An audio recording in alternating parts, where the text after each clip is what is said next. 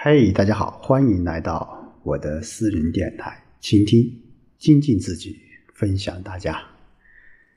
那今天我们继续和大家一起分享《易经》的智慧。那今天是十一月八号，那是也是中国第二十一个记者节。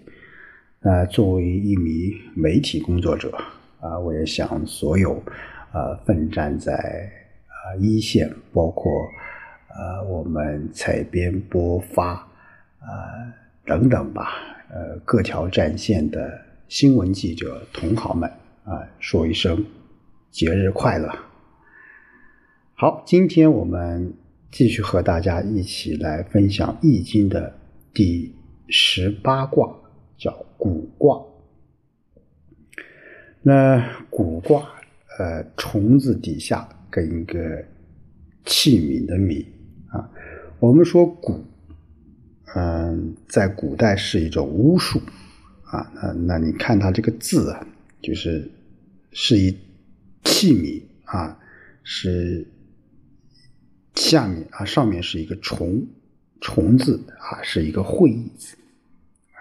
那就根据字形，我们来说，就是皿虫啊为蛊。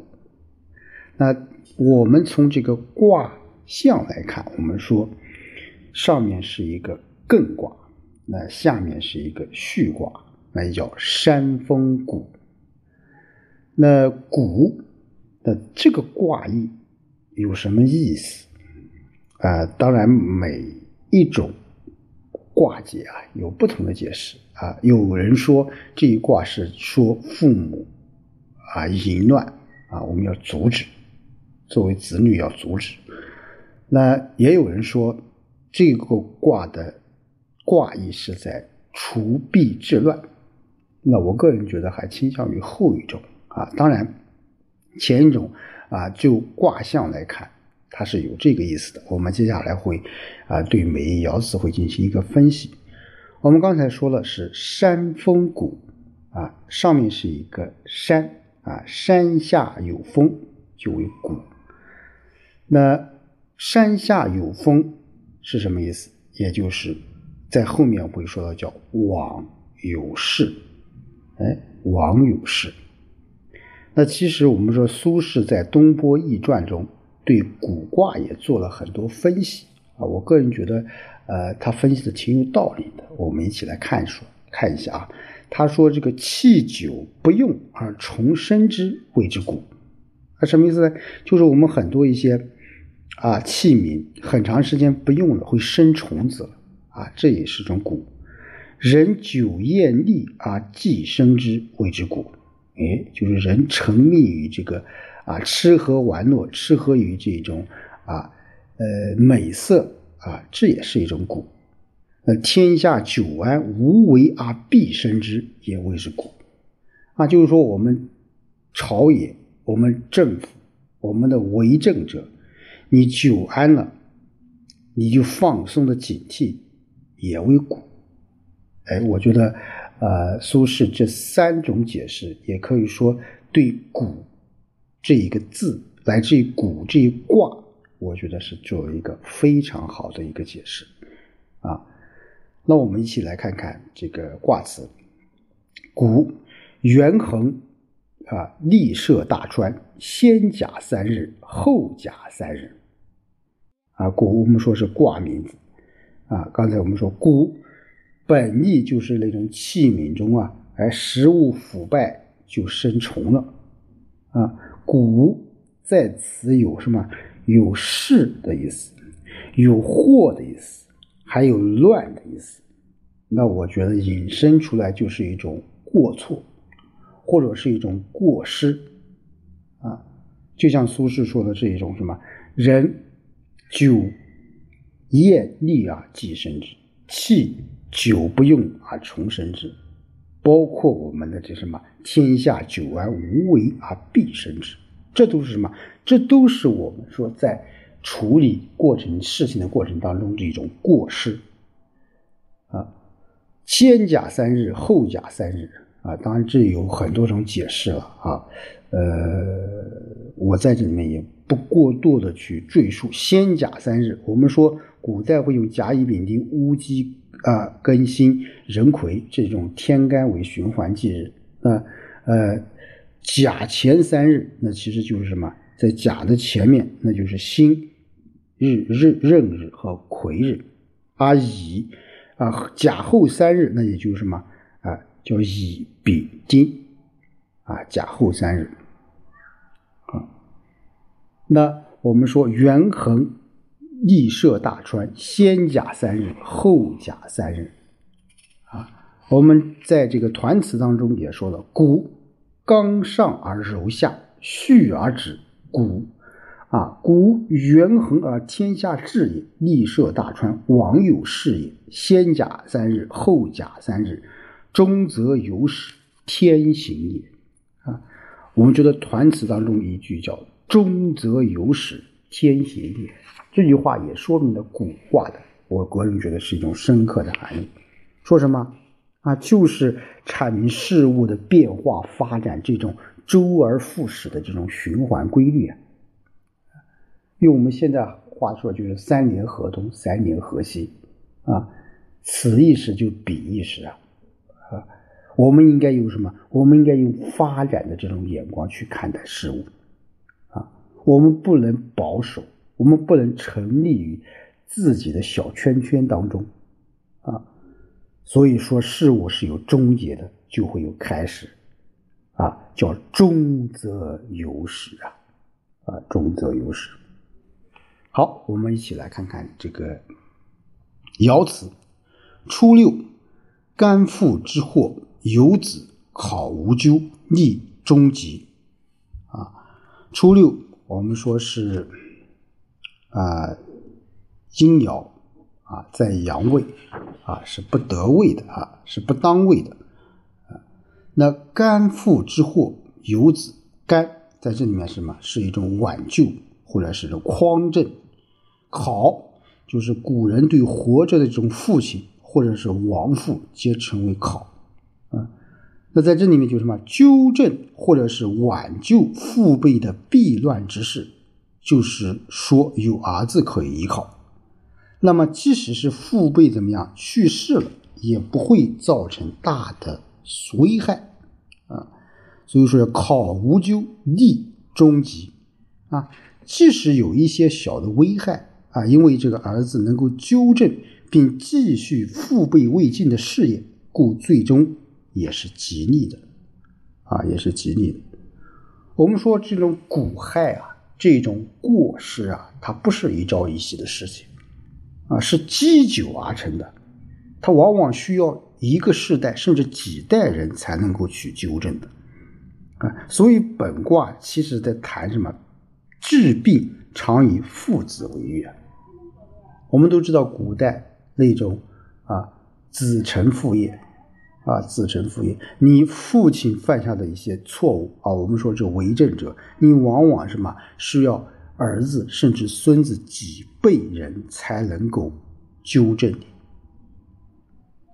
如果啊，如果你这个儿子或孙子有志向，并且致力于发展于这个，无论是政治、经济和文化，那你怎么样？你就终极的。就不会有大的危害。九二，干母之骨不可争啊！就像我们刚才讲的，第一初六是在讲这个父亲所犯的错误，那九二是讲什么？母亲所犯的错误啊！我们刚才有说有有人说这一卦是在讲这个父母的这种啊淫乱啊，呃，也有一定道理啊。我们说干母之故。不可争，就是说，我们纠正母辈的这种避乱之事，是不可以勉强做的，啊。我们说初言是在什么？初爻是在是说考，那二爻是说是在什么？说母亲，是因为没有了父亲，而母亲在什么？在这个操持家业。如果说初爻干父之祸是指国事外面的大事，那干母之祸怎么样？就是一种家事了，啊，就家事了。其实家事是最难办的，啊，我们说清官难断家务事，你治国方向你原则性比较强啊，但是治家啊治家往往会有很多很多一些方式和方法的，你稍微处理不当的话啊，特别是什么跟母亲啊，你处理不当的话，往往怎么样？哎，就会有不好的结果啊。所以说，酒啊是肝母之骨，不可争的。就是肝母，就是你阻止母亲做的一些事情，你不可以勉强去做啊，不可以勉强去做。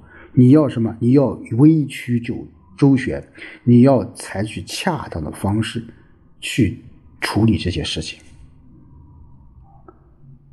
九三肝腹之祸，小有悔，无大咎啊，还是肝腹之骨啊，就纠正父辈的弊乱之事，稍有悔恨，但没有大的过失。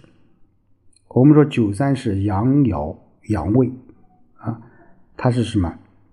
哎，是得啊当位的啊，但是什么？九三是离开了中位了啊。以这种性格刚强的儿子为父亲的失败善后，难免会有过分急躁的这种情形，所以这时候多少会有一些懊悔，小有悔。但是呢，这个九三又在这个下卦序中啊，它是有顺从的美德，而且阳爻阳位有德正，所以说是无大咎的，无大咎。